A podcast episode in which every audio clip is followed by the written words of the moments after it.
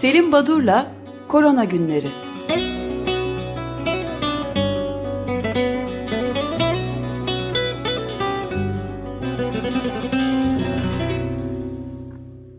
Günaydın Selim Badur, merhabalar.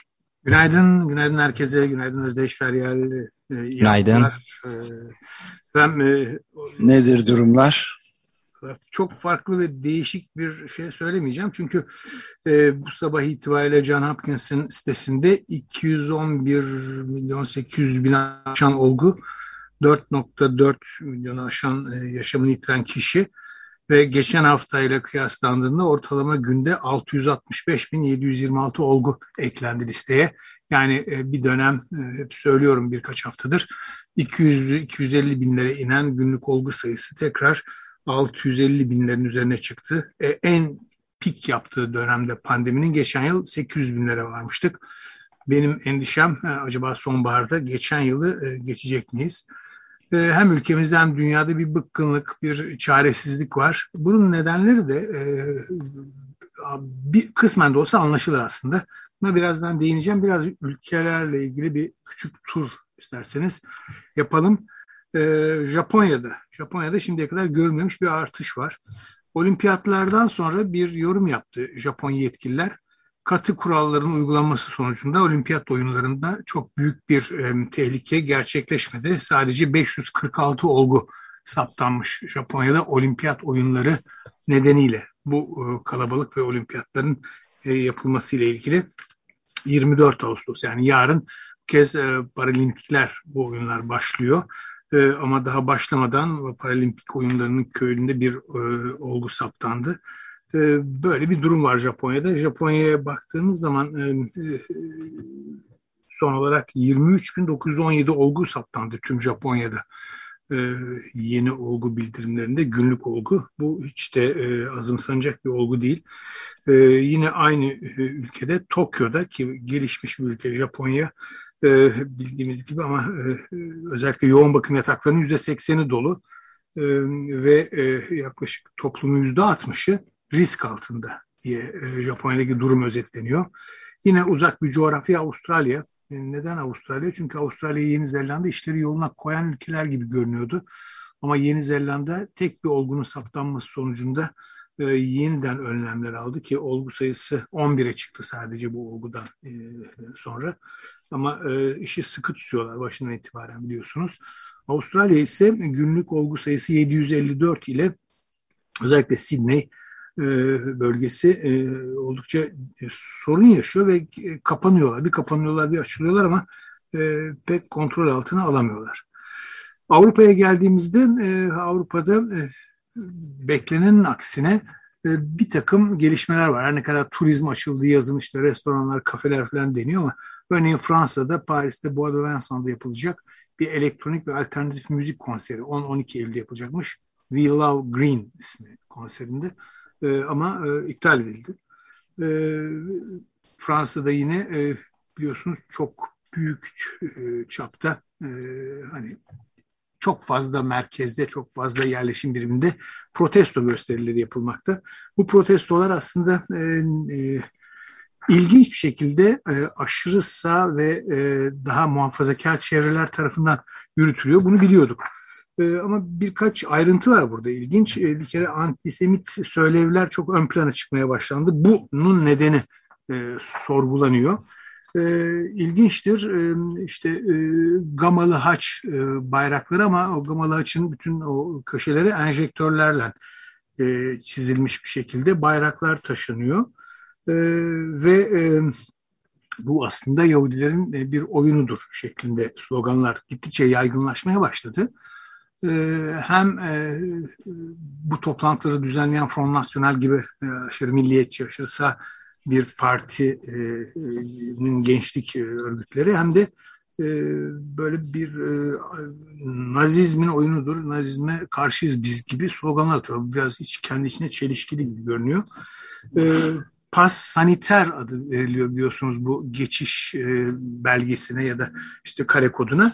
Onu pas naziter olarak söylüyor Fransız e, sağı ve buradan e, ilerliyor. Son bir, bir ayrıntı belki e, taşıdıkları bayraklarda ki yani kim diye bir slogan ya da böyle bir gizemli bir tanımlama var.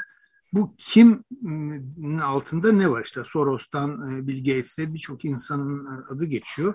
Yani bu bela bizim başımıza yapay olarak bir takım Yahudi kökenler tarafından atılmış düzenliyor. Tabii ulusalcı, aşırı milliyetçi Front National'e Civitas isimli bir aşırı dindar bir grup da eklendi. Böylece kol kola el ele bunlar Fransa'daki e, protestoları e, hani e, protestoların önünü çekiyorlar ama bu yani hem tam e, Yahudiler yaptı diyorlar hem de Naziler. İkisi birden öyle Evet mi? evet yani bir, bir kavram karışıklığı var. E, acizane önerim bu konuyu netleştirmeleri tabii.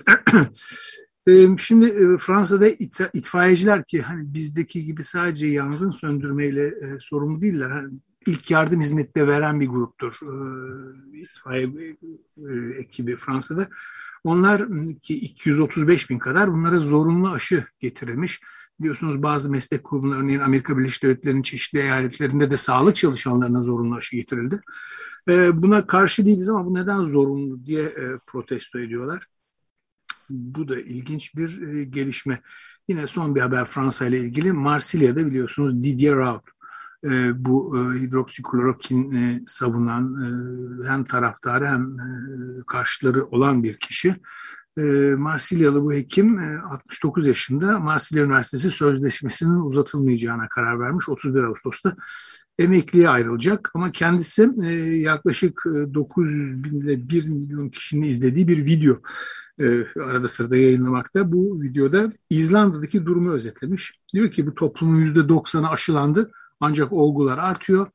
Aşı uygulaması ile pandemi mücadele arasında bir ilişki yok gibi e, yine aykırı bir görüş ileri sürüyor. E, aslında bunun üzerine hemen analizler yapılmış ve e, yorumun tamamen yanlış olduğunu, İzlanda'nın %74'ünün tam aşılı olduğunu, günde 170 olgu saptandığını İzlanda'da ve e, bunların hiçbirisinin ağır olgu olmadığını, hastaneye yatmadığı, son ölümün 26 Mayıs'ta meydana geldiğini bu ülkede bildirmişler. Yani e, enfeksiyon evet oluyor bunu biliyoruz ama enfeksiyon korkacak e, bir e, ağır seyir göstermiyor. Tamamen yalan söylüyor yani. Evet, evet yani bu tarz yorumlara ait birazdan ülkemizdeki noktaları da belki değinmekte yarar var.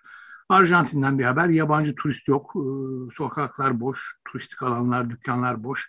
Ciddi bir ekonomik kriz e, bekleniyor. E, ve e, son bir haber e, Fransa'nın işte e, Ultmer dedikleri Polinezya bölgesi Antillerde Guadeloupe, Martinik gibi oralarda durum çok kötü. Fransa'dan gönüllü sağlık çalışanları ilk partide 270 lira sonra 400'e çıktı sayısı sağlık çalışanı oraya yardıma desteğe gidiyor. Bu arada e, okulların açılmasıyla ilgili hemen unutmadan siz program sonunda soracaksınız ama bu hafta Cuma günü önce sağlık programında Cerrahpaşa Tıp Fakültesi Pediatri Çocuk Sağlığı ve Hastalıkları Anabilim Dalı Başkanı Profesör Haluk Çokuraş konumuz olacak. Sevgili Haluk e, hem Sağlık Bakanlığı hem de yeni bir gelişme Milli Eğitim Bakanlığı'nın e, bu okulların açılmasıyla ilgili COVID danışmanı olarak hizmet aldığı bir kişi. Oldukça önemli noktalar var. Örneğin yurt dışında da tartışılıyordu. Kendisinden öğrendiğim kadarıyla ülkemizde de gündemde e, okula gidecek çocuklar henüz e, aşılama yaşına gelmez, gelmemiş bile olsalar ebeveynlerinin aşılanmasının zorunlu olup olmadığı e, konuşulacak. Yani bu tarz nelerin konuşulduğunu Haluk'lan gözden geçirme olanağı bulacağız. Çocuklar derken yapılan bir çalışmada e, 17 yaş altındaki farklı yaş gruplarındaki çocukların hastalığı bulaştırma riski e, incelenmiş. İlginç bir şekilde 8 yaş altı çocukların yani yaş küçüldükçe bulaştırma e, riskinin daha arttığı, yaş ilerledikçe bunun azaldığı e, gösterilmiş. Bu ilginç bir şey çocuklardaki immün sistemin gelişimiyle ilgili bir e, olay diye değerlendirmekte. Şimdi e, İsrail örneği biliyorsunuz bu aşılamanın çok iyi gittiği bu nedenle e, pandemi sorununun üstesinden gelindiği ya da gelinmekte olduğu söylenen örnek gösterilen bir ülkeydi. Ama e, İsrail e, kendileri e, biz bir savaştayız. Bu Profesör Salman Zarkan'ın İsrailli koronavirüs danışmanı, hükümetin danışmanı bir öğretim üyesi. Biz bir savaştayız e, ve şu anda kazanılmış hiçbir şey yok. E, pandemi nasıl alt edilir konusu görüşülmeli diyor ısrarla. neden böyle diyor? Çünkü İsrail'de e, olgular e, artmaya başladı ve bu özellikle delta varyantının varlığı ile açıklanmakta. Ülkemizde de olgu sayısı artıyor. E, bu da e, delta varyantı e, dolaşımda olduğu için deniyor ama benim aklıma gelen bir soru var. Hani ülkemizde delta varyantı aranıyor mu? Ve ne oranda bulunuyor? Doğrusu isterseniz ben hiçbir kaynakta bunu e, görmüyorum. Yani kısacası söylemek istediğim delta varyantı çıktı. Bu aşılar yetersiz kaldı.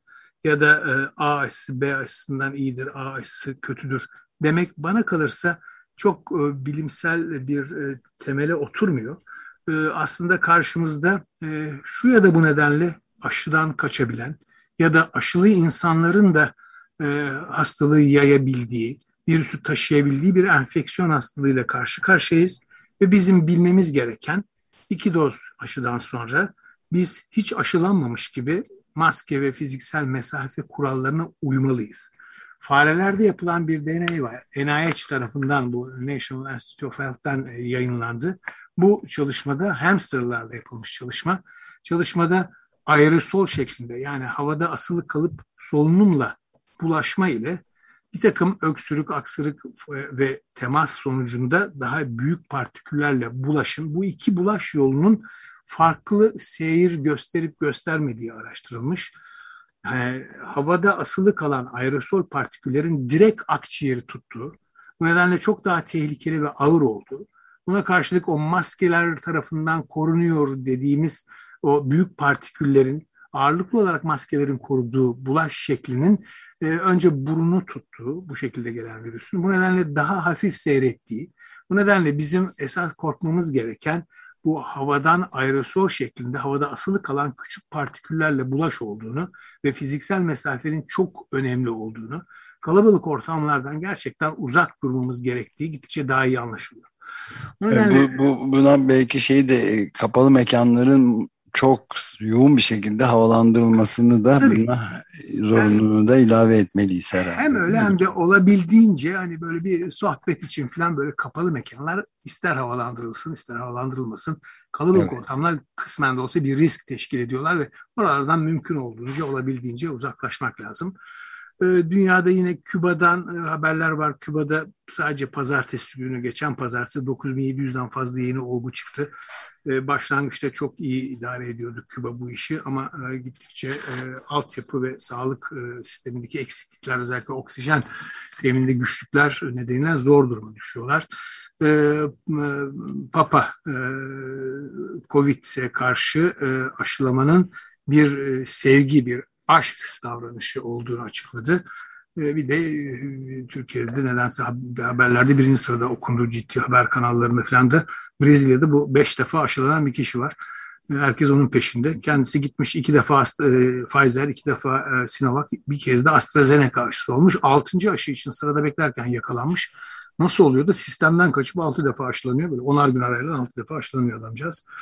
Ee, bu da inceleniyor. Şimdi önemli bir nokta var e, bu e, biliyorsunuz bir kısa hatırlatmama yapmama izin verin lütfen.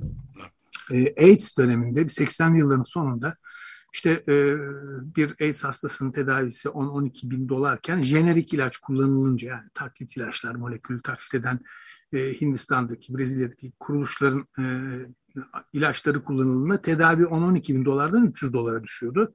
Bu jenerik ilaçlar çıksın çıkmasın e, kullanılsın falan tartışmaları sürerken Birdenbire bu jenerik ilaçları alan e, Afrika ülkelerinden Avrupa'ya doğru bir jenerik ilaç kara borsası başlamıştı garip bir şekilde. Şimdi bunu çok anımsatan bir durumla karşı karşıyayız. Neden? Çünkü biliyorsunuz e, Afrika'da e, yerel bir takım üretim merkezlerinde büyük firmaların, aşı üreticilerin aşıları üretilsin yaklaşımı vardı aynı e, bu e, hani patent yasası tartışmalarıyla paralel giden ve Johnson Johnson firması e, aşı üretmeye başlamıştı e, Afrika'da. Birden fark edilmiş ki ya bu 31 milyon doz aşı Johnson Johnson üretti de Afrika'da bunun sadece yüzde yedisi falan kullanılıyor. Nereye gidiyor bu aşı? İnanılır gibi değil. Afrika'da üretilen ve Afrikalılar için uygulanması oradaki sorunu çözmek için bir katkısı olur yaklaşımında. Derse e, o aşılar e, Almanya ve İspanya'da bulunmuş. Yani geriye bir kara borsa gibi bir şey başlamış. Garip, ilginç bir durum. E, böyle bir e, e Avrupa'ya e, Afrika aşılarının gitmesi söz konusu oluyor. Tabii bu e, Johnson Johnson'ın aşısının e, özelliği e, tek doz kullanılması biliyorsunuz. E, bu konuda e, da biraz acele edildi. Çünkü hem mRNA hem vektör aşılarının tek dozu da çok iyi koruyor. Şahane antikor oluşturuyor dediler. E, onların tek dozu Johnson Johnson'ın zaten kendisi de tek dozdu. E, ve en az benim elimde 6 kadar yayın var. E, bu tek doz aşı da çok iyi koruyor bu modern tekniklerle hazırlanan aşılar diye. Bu çalışmalar Mart-Nisan ayındaydı. Bugün geldiğimiz noktada bu aşıların da bırakın bir ya da iki dozunu üç doz olması bile e, gündeme geldi, uygulanacak. Johnson Johnson aşısı olan yani tek doz aşı olan bizde yok Amerika'da var. bu aşıyı kullananların da aman siz birer tane de mRNA aşısı yaptırın gibi e, yaklaşımlar var. Yani zaman içinde bazen e, bilimsel e, değerlendirmelerde, yorumlarda değişiklikler oluyor. Dünya Sağlık Örgütü açıkladı. E, yeni COVID varyantları bunların saptanması ve oksijen tedariki için kendilerine gerekli olan e, bütçenin 7.7 milyar dolar olduğunu açıkladı. Bu da e, önemli bir e, talep gelen e, Dünya Sağlık Örgütü'nden. Şimdi e, özellikle bu üçüncü doz aşılardan bahsederken e, benim hep kafamı kurcalayan bir nokta vardı. E, bu e, aşılar gündemde olan ki bütün aşılardan bahsetmemize gerek yok. Ülkemizde kullanımda olan bir e, inaktif Sinovac aşısı, diğeri de mRNA temelli BioNTech aşısı var biliyorsunuz. E, bunların üzerinde odaklandığımda bir kere ben e, hep e, bu her iki aşının da birinin klasik, diğeri modern yöntemle hazırlanmış. İkisinin de inaktif aşı olduğunu düşünen bir kişiyim. E, biri inaktif de diğeri canlı aşı değil. E, her ikisi de inaktif aşı ama birisi klasik bir yöntemle, diğeri modern bir yöntemle, e, moleküler biyoloji yöntemiyle hazırlanıyor. Hiç itirazım yok. Ama e, Sinovac aşısı ile e, iki doz aşılanan e, özellikle ilk grupta aşılanan sağlık çalışanlarının bir süre sonra üçüncü doz aşılanması başladı biliyorsunuz ve bu üçüncü doz aşının mRNA aşısıyla yapılması görüldü. İnsanların büyük çoğunluğu da bu yaklaşım içindelerdi. Ama e, doğrusunu isterseniz iki Sinovac aşısının üçüncü dozunun e, RNA aşısıyla yapılmasına dair en ufak bir bilimsel çalışma, bir rasyonel, bir bilimsel veri yok. Bunu şunun için söylüyorum. E, hangi aşıyla e, aşılanırsanız aşılanın, üçüncü doz aşısının gerektiği artık anlaşıldı.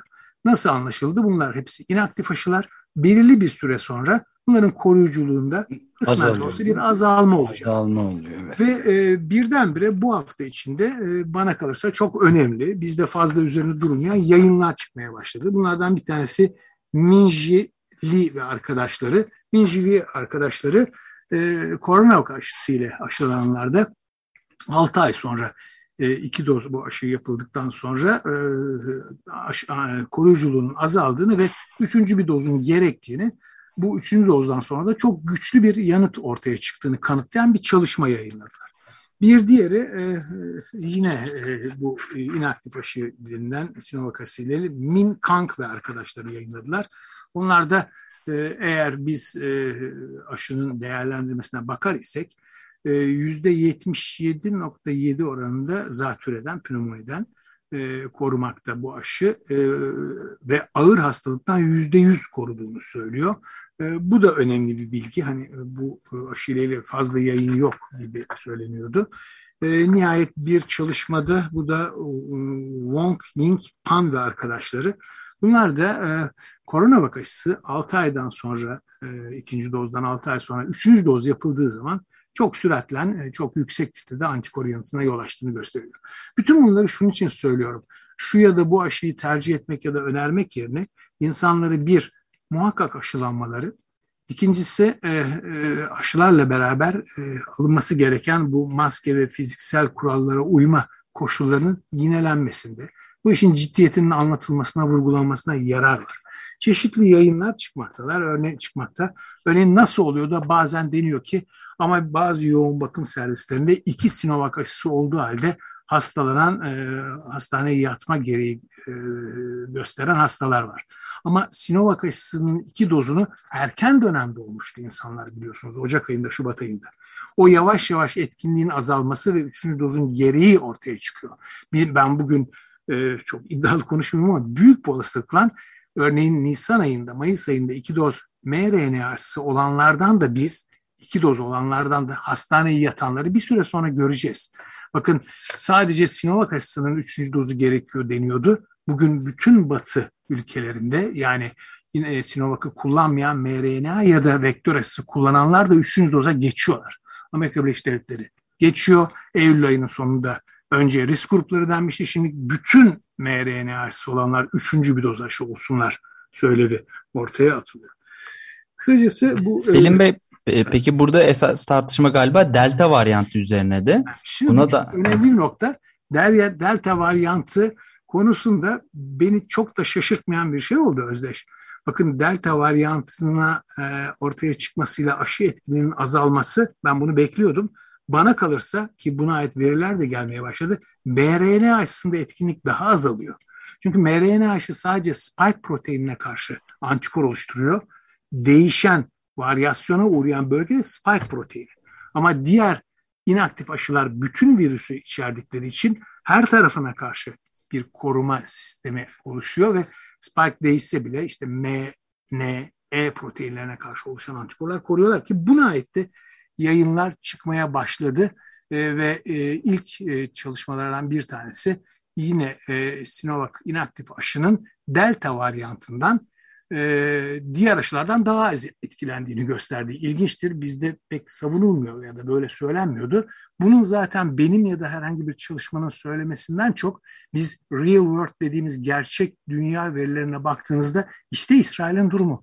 İsrail mRNA aşısıyla aşılandı ama olgu sayısı çok ciddi artış gösteriyor delta varyantına bağlı olarak. Evet, ben bir de şeyi sormak istiyordum izninizle. Yani bu aşı tereddüdü olan kişilerde en çok ileri sürülen argümantasyon işte önümüzdeki 5 yıl içinde bu ne sonuç vereceğini aşıların yeterli bilimsel araştırma olmadığına dair o yüzden de aşı olmak istemediklerine dair bir e, tereddüt belirtilisi vardı. Ama şimdi mesela bugün söylediklerinizden de net olarak anlaşılıyor ki çok sayıda giderek bilimsel araştırma ortada çıkıyor ve artık aşının gerekliliği ya da etkililiği konusunda fazla bir tereddüde de mahal olmadığı e, bilimsel olarak ortaya çıkmış. Böyle diyebilir miyiz? Elbette diyebiliriz ve e, işte o, bu aşılar 5 sene sonra acaba bizi olumsuz mu etkileyecek buna ait herhangi bir veri yok. Ama aşılanmayanların 3 ay sonra başına ne gelebileceğini ben 3 e, aşağı 5 yukarı tahmin edebiliyorum. E, elbette aşıların hiçbir aşının şu anda dünyada kullanılan, üretilen ve kullanımda olan aşıların hiçbirisi ideal, dört dörtlük, yüzde yüz koruyma sağlayan aşılar değil. Bunların bir takım e, eksikliklerini hepimiz biliyoruz, bunları dile getiriyoruz ve bu aşıların daha daha etkili, daha iyi sonuç veren aşı hazırlanmaları ile çalışmalar sürmekte. Ama şu anda elimizdeki bu %70, %80 oranında koruma sağlayan aşıları, hele hastaneye yatışlardan ve ölümlerden bizi koruyan aşıları e, karalamak, yatsımak, e, o iyi değil de bu daha iyi demek bana kalırsa çok doğru değil. Bu aşı tereddütü ya da aşı karşıtı söylevlerinin eline bir koz vermek gibi olur. Kimlerde aşı azalıyor işte e, demin belirtmeye çalıştım aşı sizi ağır hastalıktan, e, ölümden, hastaneye yatıştan koruyacaktır. Yoksa virüs alıp etrafa yaymanızı korumayacaktır. Bu nedenle kurallara uymakta yarar var. Yapılan bir çalışma, yine bir çalışmaya değineyim. Yushi Nomura ve arkadaşları e, Japonya'dan yapmışlar. İlerleyen yaş ve sigara kullanımının aşı etkinliğini nasıl azalttığını matematiksel olarak göstermişler. Yani kısaca e, çok çalışma var. E, Delta varyantı ile ilgili çok çalışma var. Örneğin Amerika Birleşik Devletleri ki biliyorsunuz Moderna, BioNTech e, AstraZeneca aşıları gibi AstraZeneca kullanıyorlar mı yaygın olarak bilmiyorum ama yani modern teknikler dediğimiz yöntemlerle hazırlanan vektör ya da mRNA aşıları kullanıyorlar. İşte oradan üç tane bu hafta e, yazı çıktı. E, üçü de e, iki tanesi e, CDC'nin Center for Disease Control and Prevention'ın MMVR dediğimiz Morbidity Mortality Weekly Report'undan biri 6 Ağustos'ta, diğeri e, bir hafta sonra e, 13 Ağustos'ta. İkisinde de e, aşının ne oranda koruduğunu ama e, bu korumanın delta varyantı ile beraber nasıl düştüğünü gösterdi e, Amerika Birleşik Devletleri'nde. Neden delta varyantının altını çizdim? Çünkü e, biraz önce Özdeş'in de sorduğu gibi hani e, delta varyantı konusunda sanki e, bu mRNA aşıları daha güvenli gibi. Hayır tam aksine Amerikalılar bu işin öyle olmadığını gösteriyorlar bu e, yayınlarda. E, bu nedenle üçüncü doza ivedilikle sadece risk gruplarında değil e, tüm toplumda yaygın olarak kullanımı geçmeliyiz diyorlar. Ee, çalışmalar bu şekilde gidiyor. Delta varyantı sorun yaratıyor ama delta varyantı ile beraber e, birlikte yeni varyantlar da çıkacaktır. Geçen hafta bahsetmiştim bir tane 621 çıkmıştı. E, buna yenileri eklenebilir. E, her an e, bu varyant araştırmaları e, devam etmekte. Şu anda özür dileyerek deminden beri aradığım ve 18 Ağustos tarihli bu MMVR'de çıkan yazıyı buldum. Burada Amerikalılar diyorlar ki bizim iki doz mRNA aşısının %74.7 etkinliği delta varyantında %53.1'e indi. Bu benim iddiam değil. Amerika CDC'nin yayını e, Mortality Weekly Report'un 18 Ağustos tarihli e, raporu. Kısacası bütün aşılar iyi. Şu anda elimizdeki en güvenilir, en e, bizim başvurmamız gereken, tereddütsüz e, uygulamamız gereken bir e, sağlık önlemi. Bu nedenle aşıları böyle e, spekülasyona sokup speküle edip e, onları tartışmakta, eleştirmekte pek yarar yok. Bitirirken e, Ipsos'un iki çalışması Türkiye'ye ait. Bir tanesi her 10 çalışandan 8'i işini kaybetme endişesi taşıyor. E, bir 16 Ağustos raporları. Bir diğeri de toplumun %64'ü Türkiye'de tekrar bir kapanma yaşanabileceğini düşünüyormuş. İlginç bu çalışmalar Ipsos'un e, sitelerinde bulunabilir. Ee, örneğin toplumun %50'si restoranlar, kafeler kapatılmamalı, %26'sı kapatılmalı diyor. E, sinema tiyatroların yüzde 48'i hayır kapatılmamalı diyorlar. E, bir kısmı kapatılması diyorlar. Yüzde 51 e, seyahat kısıtlaması getirilmemeli. Yüzde 33'ü Türk toplumunda seyahat kısıtlaması getirilmeli denmekte.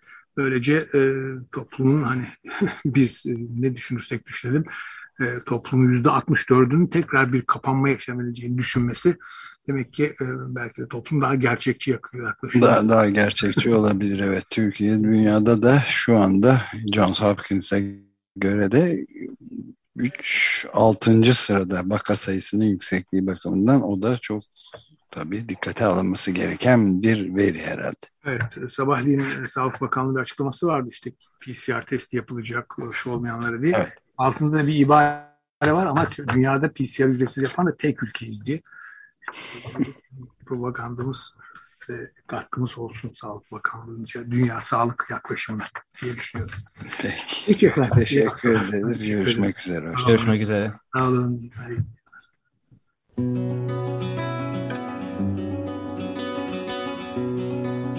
Selim Badur'la Korona Günleri